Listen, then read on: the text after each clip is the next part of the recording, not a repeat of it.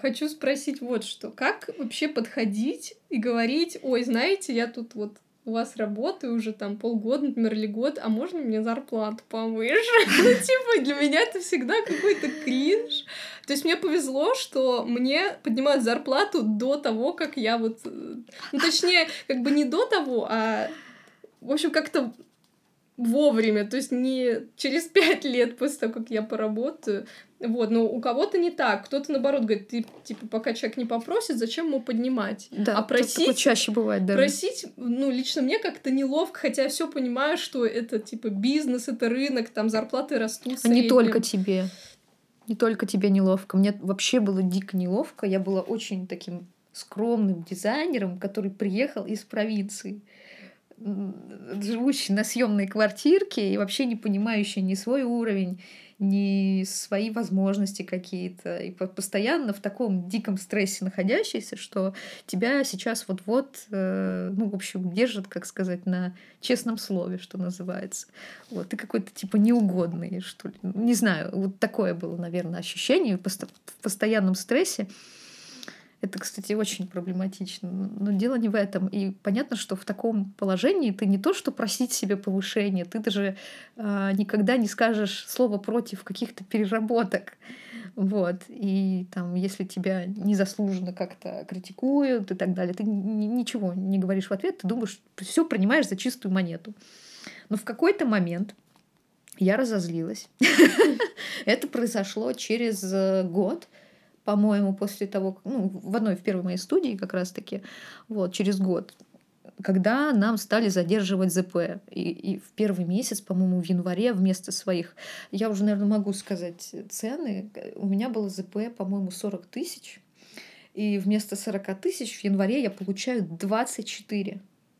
Норм. Потому что праздники, и у нас вычитают это, эти праздники, и остается там буквально несколько дней. Причем первым платежом я получаю 5 тысяч, а вторым там еще сколько-то, 19, кажется. Что-то дико совсем мало, а у меня еще кредит висел, и я только собиралась снимать квартиру, съезжать от э, бойфренд. вот. И это было вообще для меня дико критично. Я тогда в первый раз ужаснулась и такая думаю, блин, что за фигня? Почему я работаю как будто бы в себе в минус? Чем больше я работаю, тем получается, что работаю себе в минус. То есть и проседаю по какой-то жизненной энергии, так сказать, сил много туда отдаю, а получаю очень мало. И после этого у нас опять начались финансовые проблемы в этой студии, стали задерживать и задерживать эту серую часть. Полгода, короче, ее там задерживали. Но не в смысле полгода, а именно полгода с задержками выплачивали, да, то есть месяц-два. А для меня это было критично. Я напомню, что из 40 тысяч у меня там что-то процентов 60 это была серая часть. О, Господи. Ну, то есть очень критично. И эту серую часть я ждала просто как ман небесный. И это были какие-то проблемы в бизнесе, то есть там по каким-то договорам получился разрыв, видимо, кассовый, и вот такая история произошла. На полгода с задержками выплаты. И я к чему? К тому, что я разозлилась в какой-то момент. Я все-таки смогла наскрести деньги на съемную квартиру. Но я пришла к финдиректору и к директору. Так случайно получилось. Я, ну, у нас можно было прям вызвать их на фидбэк. Угу. И меня давно уже подбивали и старшие дизайнеры, и мои знакомые говорят, иди и говори о своих проблемах. Просто приходи и говори о том, что у тебя происходит. Потому что ты, вот, ты нам сейчас это рассказываешь, все, что ты в минус себе работаешь, а ты приди и им расскажи. Я такая, окей. Хотя у меня просто все съежилось. И еще был один момент, который меня к этому подбил, это то, что в тот день я ехала смотреть очередную квартиру, но у меня настолько закончились деньги, что мне не на что было ехать. Э, у меня не было денег на метро. Тупо. Мне не на что даже было уехать просто из офиса. Вот. Из-за того, что я очень ждала эту серую часть ЗП, и вот реально денег нет опять. Это до, за полгода было до того, как я оттуда ушла. Я вызвала на фидбэк, значит, директора и финдиректора и говорю, слушайте, так и так. Такая история. Если вы хотите, чтобы я у вас работала, то, ну, у меня немножко изменились условия, говорю, потому что я сейчас снимаю квартиру. А, вот. Не квартиру даже, а комнату, простите. Я просто со знакомым сняла квартиру, и там что-то тысяч за 16, то есть вы понимаете, что это почти половина моих ЗП. А на тот момент, да, у меня было ЗП 40 тысяч вроде как, да, и я говорю, слушайте, мне нужно как бы чуть-чуть побольше, чтобы хотя бы э, у меня как-то баланс какой-то был. А то, извините, получается, что я себе в минус работаю. То есть и за проезд заплатить туда доедь, и как бы получается, что реально в минус. Пользы от меня было больше, чем как бы мне платили, скажем так. Потому что я знала, что некоторые презентации достигают своей стоимости по 300 тысяч. Ну, а получаю я 40. Угу. Это очень странная история. И тогда они меня услышали, они меня выслушали спокойно. И в итоге подняли мне, по-моему, до 45, еще на 5 тысяч. Я такая, у, класс. Другое дело. Да вообще шикардос. Я такая, блин, классно. Потом мне там еще через месяц подняли до 50. А, нет, мне просто до 45 подняли, а 50 мне до 50 подняли уже осенью, через полгода. Это уже другая история. Ну, короче, у меня было дико крипово, но меня реально вынудила ну, нужда. У меня не было денег на проезд. Ну, это прям вообще какая-то крайняя ситуация, мне кажется. Ну, просто да, меня уже довело до того, что я прям разозлилась, и мне, мне уже было все равно. Я хоть сейчас просто возьму портфель и уйду оттуда. Ну, я читала о том, что когда просишь зарплату... Я читала статьи на эту тему. вот, ради интереса ну и вообще на будущее знать. Там пишут, что вот мотивировать тем, что ой, у меня там родился ребенок, или да. там у меня подорожала кварплата, неправильно, потому неправильно, что да. в целом как бы всем пофиг, какие у тебя там траты, да. ты должен продавать себя именно из своей услуги, то есть свою ценность как специалиста показывать, а не это типа не попрошайничать, что вот там у меня расходы появились дополнительные? Ну, слушай, я привела такой аргумент, что у меня есть одногруппница, которая работала тоже в небольшой студии, но она стартовала с 60 тысяч. А, позиция Джун такая же, как и я, 60 тысяч. При этом она делает гораздо меньше, чем я, без переработок, угу. спокойно ей дают выполнять свои задачи, учиться и все такое. А тут, простите, 40. Но я готова была на это пойти, потому что это то направление, которое мне интересно. Но я просто привела для сравнения. Я еще как бы на уши присела арт-директору, как бы с ним еще на эту тему поговорила. Я говорю, ты понимаешь, что мы с ней типа, на одном уровне, у нас одинаковый бэкграунд, но при этом она получает 60, а я получаю 40. Да, я немножко в другом направлении, но по объему мы с ней делаем разные. Я делаю больше, она делает меньше. Почему? тут как бы вопрос к бизнесу.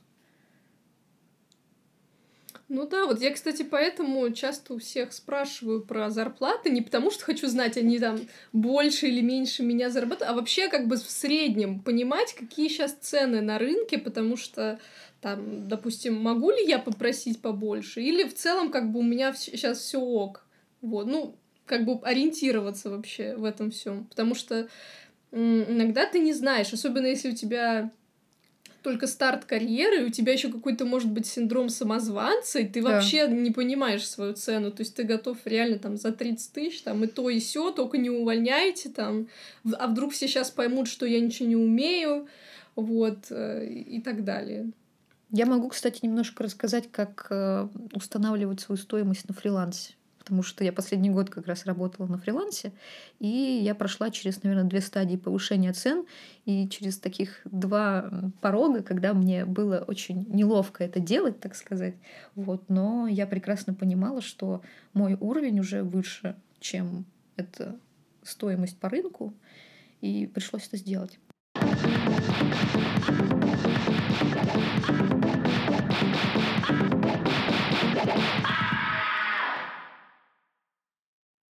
Короче, вообще изначально, когда я пришла на фриланс, мне тоже надо было устанавливать какую-то стоимость свою. То есть либо по проектно, либо по, так, по часам. Вот. И я примерно в последней студии там получала одну сумму, я ее разделила и посчитала примерно, сколько стоит мой день в 8 часов. И я предлагала себя, свои услуги, как бы пакет себя, господи. Предлагала свои услуги пакетами и говорила, что вот один день моей работы стоит 3 600, например, вот. А если мы будем по проектно, то я могу не весь день, например, с вами работать, а только там два часа потом согласовываем и так далее. Либо по проектно мы с вами оцениваем, либо по дням. Но по дням это понятно, что вы должны рассчитывать свое время так, чтобы мой день был заполнен угу. работой. И всех это безумно устраивало. А потом, естественно, я уже набрала скиллов. Помимо дизайна, я еще отучилась вместе с тобой на UX Research, между прочим, и на продукт менеджера Я пошла на курсы. Ну и помимо этого на одном из проектов мне доверили арт арт-директорские обязанности. Это так плавно случилось, и я в какой-то момент поняла, что у меня задачи уже не те, что были раньше. То есть они больше не состоят из того, чтобы что-то рисовать, а больше из э, планирования, там, распределения и проектирования, там, UX-проектирования в частности. я посмотрела и поняла, что как-то надо это все переоценить, наверное, потому что я посмотрела на зарплаты специалистов, вот именно, которые занимаются этим, и поняла, что, наверное, уже пора. Я пересчитала свой такой дневной, этот, свою дневную стоимость и заявила. Там причем доделала какие-то проекты для одной студии, уже третьей, и для проекта это бизнес, вот, образовательный. Я тоже с ними сотрудничала, то есть с двумя. Это я на фрилансе. Так работала. И я, в общем, им в один момент сообщила, что за этот месяц я буду брать повышенную ставку, потому что у меня ставка повышается, потому что я там закончила курсы, и у меня изменились обязанности. Вот. Они все спокойно это приняли абсолютно. Потому что они были заинтересованы, во-первых, в сотрудничестве, и, и с одной и с другой стороны были рады мне накидать новых обязанностей, пускай даже и за деньги. Вот. Ну, у меня были аргументы. Ну да, но тут еще получается, что ты одна, вот как бы на тебе эти проекты держатся, и им дешевле поднять тебе ЗП, чем вот сейчас расставаться с тобой, искать новых да. людей, там будет просадка по как бы вообще по эффективности и так Но далее. мне было кринжово, ну немножко тогда неловко. А еще недавно, кстати, второй раз это произошло. Я просто поняла, что я за две недели выполнила месячную, это, месячный объем задач в этом бизнесе образовательном. Я смотрю и так думаю, блин, реально я посчитала по объему и поняла, что я за короткое время сделала очень много. И по стоимости я такая думаю, блин, а как оценивать, если мы раньше оценивали по времени, но времени-то я потратила мало, а задач много решила. И получилось, что за две недели месячную свою бывшую ЗП как бы заработала. Перед уходом оттуда. Было кринжово прислать менеджеру, но он согласился. Я говорю, смотри, говорю, как мы много сделали.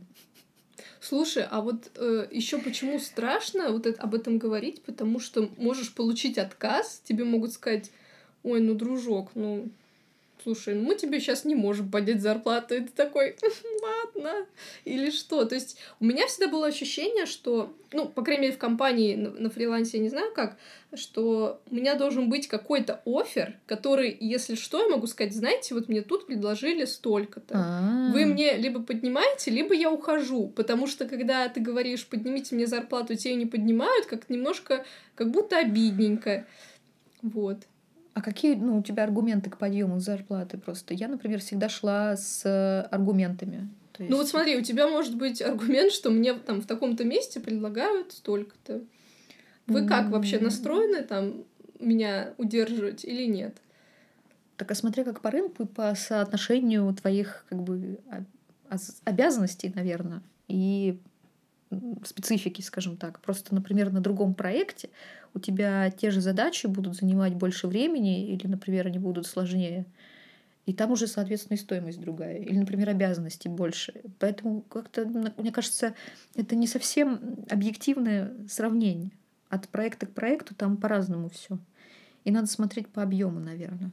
Ну, не знаю, по затрате времени, например, или по объемам и ценности для бизнеса. Например, ты когда увидел, что твои решения привели к какому-то какой-то пользы, например, финансовой по метрикам, то тогда ты реально можешь это предъявить и сказать, я крутой. Ну, вот смотри, например, у меня сейчас я работаю с внутренними продуктами, и там как бы нет какой-то финансовой эффективности, и, соответственно, там сколько бы, какой объем работы я бы не выполняла, я не могу сказать, вот смотрите, я принесла столько денег, потому что я не принесла столько денег. Вот. Не и... очевидно, да? Ну, то есть, да, да, такая штука. А если я не дизайнер, например, а тестировщик, тоже вот, ну, там, сколько сказать, я столько-то багов, там, миллион багов за этот месяц я отработала, вот, посмотрите. Да. Ну, не знаю. Ну да, обычно говорят, что нужно приходить с каким-то предложением. То есть, вот смотрите, у меня сейчас такая-то зарплата, а вот давайте вы мне повысите, а я там буду ну, делать какие-то дополнительные штуки, или там вот буду как-то сейчас развиваться, или да, закончил курсы, у меня компетенции повысились, вот, поэтому я стою больше. Да, а еще мне бывший арт-директор говорил о том, что приходить и спрашивать о том, что мне нужно сделать, чтобы продвинуться или повыситься. Апгрейд. И тебе, по идее, руководитель или тимлид должен дать, э, как это, списочек того, что тебе, ну, какие-то достижения, которых тебе нужно добиться, чтобы тебя повысили. Не знаю, в данном случае, ну, как я слышала, например, в продуктовых это бывают KPI какие-то да. ставят. Ну вот я знаю, что у нас планируют, у нас это в МТС, планируют какие-то ну, не roadmap, а тоже оценку скиллов, вот, и там вместе с ардиром вы ставите план, там, что да. вы в этом году или в полугодии отрабатываете. У нас пока такого еще нет, об этом очень давно говорят, но пока такого нет. Вот. Я не знаю, кстати, это плохо или хорошо, потому что я вот видела наброски вот этой таблицы с оценкой скиллов, там ну, типа, до хрена скиллов, то есть даже которые мне по работе-то не особо нужны, а там основы программирования на каком-то уровне и так далее. Ну, то есть я что-то в универе изучала, но чтобы вот прям сейчас взять там и сверстать, извините, я ну, не могу. А как ты относишься... И зачем мне это нужно, я не понимаю. А как ты относишься к образованию параллельной учебе? Ну, в том смысле, что, например, у меня был случай, когда я так много работала, что мне э, некогда было учиться. У нас в первой студии была зачетка, по которой надо было двигаться, чтобы тебя повышали. Ну, Ого. книжки там читать, э, какой-то проект выполнить определенный и там сколько-то слайдов, например, сверстать. Короче, какие-то свои KPI, чтобы тебя повышали. Но я просто тупо из-за усталости, из-за переработок не успевала вообще двигаться по ней. Мне было и стыдно из-за этого, как бы он мне говорил, ну, почему ты вот не учишься? У тебя дизайнерское образование, ты уже могла бы продвинуться. Вот твой, значит, коллега, который пришел на три месяца позже, он уже продвинулся, типа, там, на два, на две главы, а ты еще типа, нет. А я понимаю, что я все это время тупо перерабатываю, и на выходных я вообще не хочу открывать компьютер, видеть что-то связанное с дизайном. И я вообще не знала, как в этой ситуации мне быть. То есть я мало того, что не могла не продвинуться, чтобы уйти с этого уровня, не как бы ну, в общем, какая-то патовая ситуация. Не, не знаю, как в это двигаться. То есть ну, я тебя понимаю, потому что у меня тоже бывает такое, что вроде там какие-то статейки я увидела себе, там отложила почитать на выходных и так далее, но к выходным ты уже настолько выжат, что вот что угодно, только не дизайн. И у нас, кстати, вот с мужем из-за этого бывают недопонимания, потому что он программист, и он занимается этим 24 на 7. То есть он либо делает проект по работе, либо он делает проект для души. Вот. И мне он говорит, Наташ, вот типа я не вижу, что ты там дизайном что-то как-то занимаешься в выходные, Господи, что там что-то читаешь. Хотя я читаю, ну, вот иногда и книжки, и смотрю там всякие видосики и тоже стараюсь э, что-то новое там для фигмы поизучать, чтобы было удобно в работе, но ну, не на таком уровне, как он, потому что он реально сидит постоянно и это колбасится вместе с этим кодом. Ну, я так не, не могу, во-первых, потому что на, на мне еще дети там хозяйство, да, как-никак, вообще. и вообще жизнь какая-то социальная помимо работы. А у него есть социальная жизнь помимо кода? Ну вот он играет в, до... в доту, блин, Тем, прости, что это рассказываю. Ну, ну, то есть он общается, но вот в основном в Телеграме, то есть как бы Он и комп — это такой дуэт, который неразлучный. Ну, мне кажется, это не, для всех, и это не, панацея на самом ну, деле. Ну да, я тоже думаю, что это не для всех, но он считает, что если ты прям вот горишь своей профессией, ты должен в нее максимально вкладываться, а мне, наоборот, нужно откуда-то брать ресурсы, я так не могу. А То для есть... дизайнеров, кстати, это важно. Я так горела и сгорела, выгорела.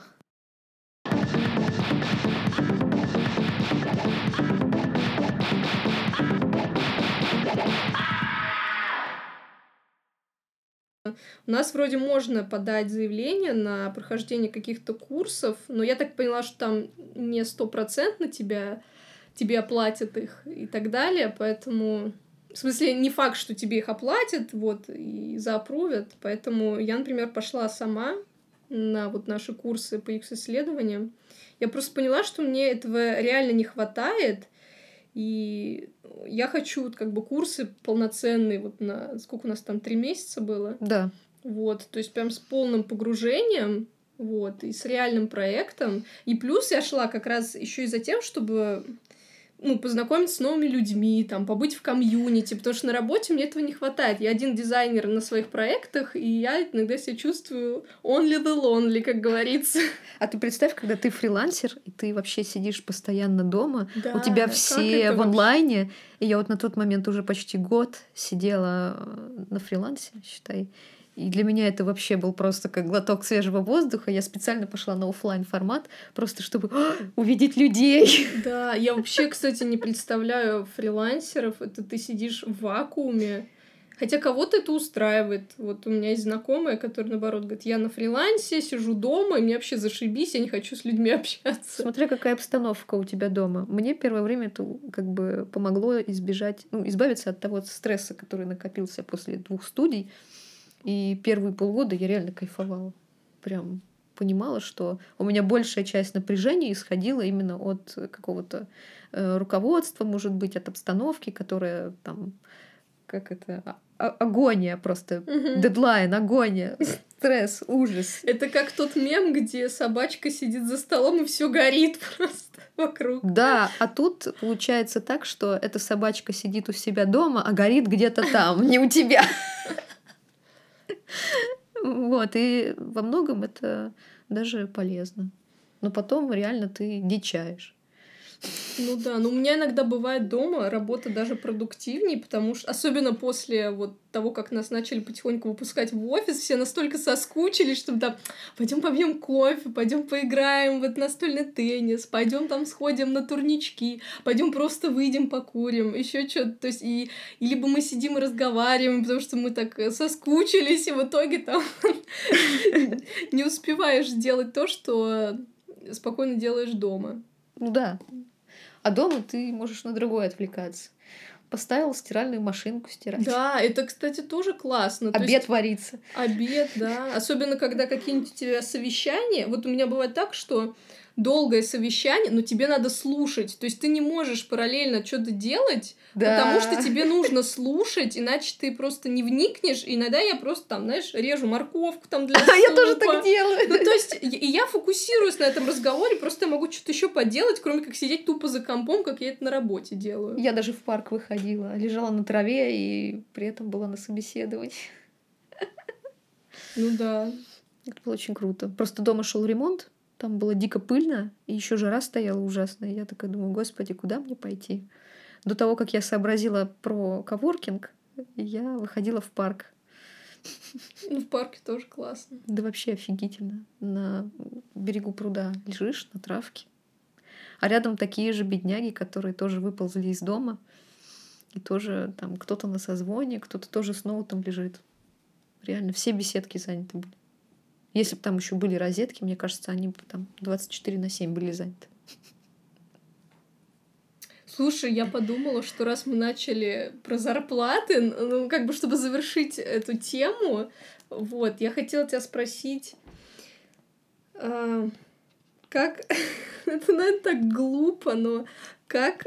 Ну, я не знаю, насколько ты компетентна в этом вопросе, потому что у тебя, ну, фриланс был... А, ну, ты была в студиях, да, и там люди уходили, так что ты знаешь, надо... Вот ты вроде с человеком там как-то закарифанился, вам классно, и вдруг он уходит э, в другое место работать, и у меня все время такая какая-то мини-депрессия на эту тему, что мне так жалко. Я думаю, вот, то есть я понимаю, что мы не, нас... не настолько друзьяшки, чтобы продолжать активно общаться вне работы, но вот я скучаю там по тому времени. И вот таких уже людей было несколько, и я такая, о боже. Блин, хочешь, я тебе хочу сказать одну вещь, то, что мир очень тесен. И на самом деле, э, вот в той студии, где мы были Dream Team, мы все очень круто общались, и даже после того, как большая часть поуходила из этой студии, мы все равно продолжили общаться. И так как у нас были контакты друг друга, мы иногда пинали друг другу какие-то проекты, кому-то нужна где-то помощь была, кто-то мне из дизайнеров бывших написал, говорит, слушай, я там что-то проект один не тяну, можешь мне помочь подключиться? Еще был один менеджер, с которым мы в связке очень круто работали, а, потому что вначале он тоже, ну, как бы не так давно пришел, в студию, и мы друг друга, короче, прикрывали. Он меня прикрывал, я его прикрывала. Напарник. И так, ну, блин, да, реально, вот такая связка была очень крутая. И мне нравилось, что он всегда очень спокойный, даже когда все горит, полыхает, он всегда очень спокойный. И когда у нас начались в студии финансовые проблемы, он, я почувствовала, что он собирается уходить. Он мне ничего не говорил, как бы, но это видно по человеку, который собирается уходить. О, блин. расскажи, вот как идентифицировать. А если до этого он там трудо... он был реально очень трудоголик, то в какой-то момент его как будто бы поотпустило, и у него такой вид как бы отпускника э, ну, расслабленный есть... какой-то, ему уже все равно на задачи, он как-то постоянно шутит, ходит, у него хорошее настроение. То есть, знаешь, когда либо ты предвкушаешь отпуск, либо ты предвкушаешь уже свое отчаливание оттуда. Но у него это было прям ярко заметным, что у него, видимо, в жизни какой-то этап новый нач- начался, и он собирается уходить. И буквально а, за день до ухода мне другой менеджер Девушка тоже очень классная, мы с ней тоже подружились, он передал ей все наши проекты. И она говорит, ты знаешь, что он уходит? Я такая, блин. Я ревела. Прям, ну, серьезно. И я поняла в тот момент, что раз уходит э, менеджер, то среда здесь становится уже некомфортной для меня тоже. Ну, то есть там это было все обусловлено именно финансовыми проблемами. Нам на тот момент уже как два месяца не платили серую часть. Два месяца. Ну, это вообще... А белая на две части разбитая, мне не то, что не хватало на оплату квартиры, а просто даже на еду. То есть все. А у меня еще были там долги какие-то по кредитной карте. Короче, трэш. Трэш, да. И я поняла, что все, уже некомфортно. Но при этом мы потом с ним снова встретились уже в другой студии. Слушай, а Он как пос... ты считаешь, вот э, если вы хорошо общаетесь с человеком, на работе, надо его предупреждать, что ты уходишь, ну, заранее, потому что, ну, когда это в последний день происходит, это типа немножко... Ну, хотя, я не знаю, как у вас произошло это в последний день, обычно говорят все таки там, если это человек в твоей команде, то, ну, за две недели, когда он пишет заявление, уже обычно люди в курсе, но иногда нет. Слушай, я не знаю, тут все зависит от уровня, на сто... ну, насколько вы близки в данной ситуации, потому что очень часто об уходе твоих друзьяшек ты узнаешь даже раньше, чем он заявление напишет, потому mm-hmm. что он уже будет ходить с недовольным видом, ну, да, он да. будет говорить, э, что зарплата маленькая, что условия чудовищные, и я что-то посматриваю на стороне. Вот уже будет понятно мне кажется, и ты узнаешь об этом раньше. Но просто мне кажется, вот в моем случае он поступил так, потому что в принципе, он не хотел поднимать какую-то шумиху, и ну, я, я тоже спокойно на это отреагировала. Ну, у меня не было какого-то вопроса, почему ты не сказал раньше, потому что мы бы его оплакивали тогда две недели, а не один день. Ну да. Вот и все. Ну, потому что он реально крутой менеджер, и он тянул на себе так много, что я не представляю до сих пор, как он не выгорел. Мне реально за него страшно иногда. Менеджеры, они иногда такие, э, как это, тащеры. Да, не, я вообще не представляю, как работать менеджером. Я вот училась на менеджера, и вот я сейчас вижу там, как мои руководители работают, я понимаю, да. что это ну, просто чокнуться может. То есть ты должен там с кучей заказчиков общаться, разруливать какие-то проблемы внутри коллектива, быть вообще как э, как это сказать, под... ну не подстилка плохое слово, но между бизнесом и между командой. Мост. То есть, да, мостиком, то есть как бы и все разруливать, все это через тебя проходит, как через губочку. То есть ты все говно впитываешь, а должен там типа выдавать только хорошее. Вот. То есть ну, это очень сложно. Это, ну, не все могут. Да, это абсолютно точно. Вот у меня реально вот два знакомых менеджера из двух студий, из которых я ушла, и мы с ними после ухода тесно продолжили общаться. То есть заказики друг другу подкидывать. Им нужна помощь дизайнера, а мне просто ну, если есть работа, ок, я готова помочь. Ну, круто было. И вот, кстати, второй менеджер меня позвал на проект в образовательный бизнес. Там уже с ним реально столько всего наворотили. Поэтому нет, нисколько не жалею, что коллеги уходят, я, наоборот, за них всегда очень рада. И мы все равно потом общаемся. Ну да, я тоже понимаю, что это для них к лучшему, то есть они растут, они там двигаются дальше, но я такая, а как же я без них? Ну вот реально, я ушла тогда после него сразу же, через э, неделю или две. Я поняла, это уже был второй звоночек. Реально я понимала, что если мой любимый менеджер ушел, то мне тоже пора. Хотя там девочка-менеджер, она такая же классная, как он, реально это его же знакомая, но как будто бы было ощущение, что рухнула империя. И все уже больше не так, как раньше. И команда уже не та, что раньше. Вот, вот это чувство, наверное, меня больше а, как бы подбило, что ли. Ну да, все, все меняется. Сидишь, ностальгируешь ну, на самом деле уход каких-то коллег, он, он же не просто так происходит, а еще от атмосферы внутренней на проекте зависит или в организации. Когда все хорошо, люди не уходят. Ну или могут уходить, но стоит за них порадоваться, если они нашли что-то себе более близкое, чем есть. Ну да, ну либо бывает, что вроде коллектив классный, все классно, но ты понимаешь, что ты достиг какого-то потолка, в плане задач и обязанностей, а тебе хочется расти выше. Вот. Ну, и, или иногда бывает, что как бы скачки по зарплате хорошие, только если ты уйдешь в другое место. То есть так-то тебе будут э, там, дай бог, раз в полгода как-то там плюс, плюс 10, плюс 15 процентов. А тем более я вот смотрю, например, свой, на свой э, четырехлетний путь дизайнера, и как мне говорили, что такие частые смены работы — это плохо. Но вот почему-то мне кажется, в digital и в IT это не так уж и плохо. Я объясню почему. Потому что проекты, они очень быстро развиваются, вот особенно в IT. Они бывают короткие, они бывают длинные, ну там год, да. И из-за того, что IT очень быстро развивается, то и частые переходы между проектами и смены мест работы, мне кажется, для развития, наоборот, более полезен, чем ты долго сидишь на одном месте, у тебя насмотренности больше. Ну да, и то есть, мне кажется, бэкграунд у человека, который там полтора года там поработал, два года там поработал, у него разный, и у него кругозор шире. И когда ты его берешь на свой проект, вот я, кстати, думала о том, что вот меня вряд ли там возьмут куда-нибудь в Яком, например, потому что у меня нет опыта в Яком. Но с другой стороны, у меня есть другой опыт, и тоже он как бы неплохой, и, ну, может быть, я что-то новое смогу привнести. Или, ну, не, не обязательно Яком, ну, короче, я к тому, что, типа, не обязательно вот только в одной сфере вариться, в одном направлении.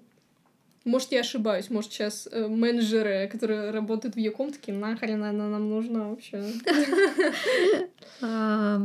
Нет, на самом деле, если у тебя есть опыт в какой-то другой области, он тебе может помогать осваивать э, ту, которую ты хочешь. Потому что все равно есть какие-то общие, может быть, схожие механики и так далее. По-любому. Я думаю, что именно эта мысль как раз мне и помогала переходить вот в такие разношерстные, я бы сказала, студии. и места. Мне было не страшно, мне было интересно всегда. Ну, мне и, и интересно, и страшно. Вот сейчас я на новой работе, мне и, и интересно, потому что у меня опять какие-то супер новые обязанности, все супер новое, и интересно, и страшно, короче. Кстати, да, вот я тоже подумала про то, когда ты в новой компании, у тебя вот какой-то запал есть реально, то есть ты готов прям то все. Я вот помню, когда устроилась, только я и в выходные что-то делала. То есть сейчас как бы все улеглось более-менее. Бывают какие-то интересные задачи, но в целом все там по какой-то идет э, схеме определенной. Вот, а когда ты только вливаешься, ты прям, у тебя гла- горящие глаза, и, наверное, хорошо, что люди сменяются, то есть, э, там, у тебя два года человек поработал, например, дал тебе все, что все лучше, что мог дать, а потом ты ищешь, ну, так, такого же с горящими глазами, который еще что-то новое вольет. И высасывает, высасываешь из него все силы.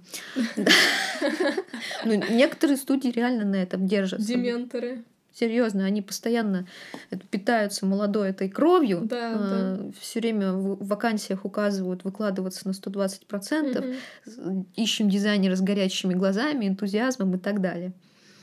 Были на этом месте, плавали. Хочешь прикол? Мне тут э, прислали. Сейчас я, может, найду. А, на Хабр карьере вакансию. Я просто угорнула, я даже скриншот сделала выдающийся UI UX дизайнер. Господи. Я думаю, ну все, это сразу претензия какая-то определенная к человеку. Вот. Я думаю, ну я не выдающийся, так что я даже читать не буду. В каком месте ты выдаешься? В UI или в UX?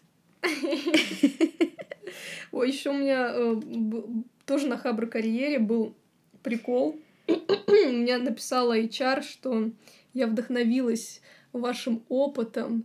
И, в общем, какими-то такими фразами, знаешь, одухотворенными, что там меня впечатлил, ваш, меня заинтересовало ваш, ваш статус открыт э, к предложениям, меня вдохновил ваш опыт, в общем, все такое. Я думаю, боже мой, женщина, успокойтесь, пожалуйста. Слушай, мне когда офер из последней компании прислали, там примерно то же самое было написано.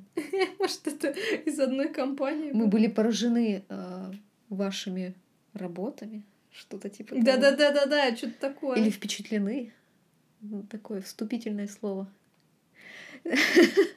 А еще мне нравится всегда достойная заработная плата. Ну вот, знаете что, я сама решу, она достойна или нет. Ну что значит достойна? Может, для меня достойно там пол ляма, например. Ну, это достойно.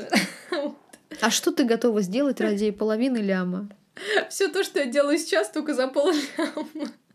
Вот, кстати, я читала чуваков, которые действительно получают полляма, и какие у них обязанности. Ну, какие? Собственно, поэтому я и пошла в продукт менеджмент потому что как раз эти чуваки... Управленческие, да, какие-то позиции? Да, они очень сильно погружены в бизнес, и они внедряются на более, как сказать, на верхних уровнях. То есть они более тесно с бизнесом, ну, он отчасти в себе объединяет как бы не, не просто там дизайнера, проектировщика, а, во-первых, продукт-менеджера и аналитика потому что он уже работает с метриками, он там в бизнес-аналитику куда-то лезет, mm-hmm. пытается там, с какими-то процессами э, разобраться и перенести это в инструмент, ну, не знаю, в интерфейс, например, и так далее. То есть там все гораздо сложнее. Там уже от дизайна очень-очень мало, то есть очень косвенно. Вот такой чувак получает 500 тысяч. Кстати, по-моему, ты была на выступлении одного спикера на дизайн-просмотре, и он как-то выкладывал свое CV, и там он реально требует ЗП 500 тысяч и расписывает, чем я занимаюсь. Вот как раз это погружение в бизнес, это менеджерские эти свойства и аналитические по большей части. Ну и он реально прям, как это, выражает свою пользу в цифрах. То есть он говорит, что я могу принести там столько-то эффективности, могу вытащить ваш продукт, например. Такие. Ну, работа с метриками, короче. Такая история.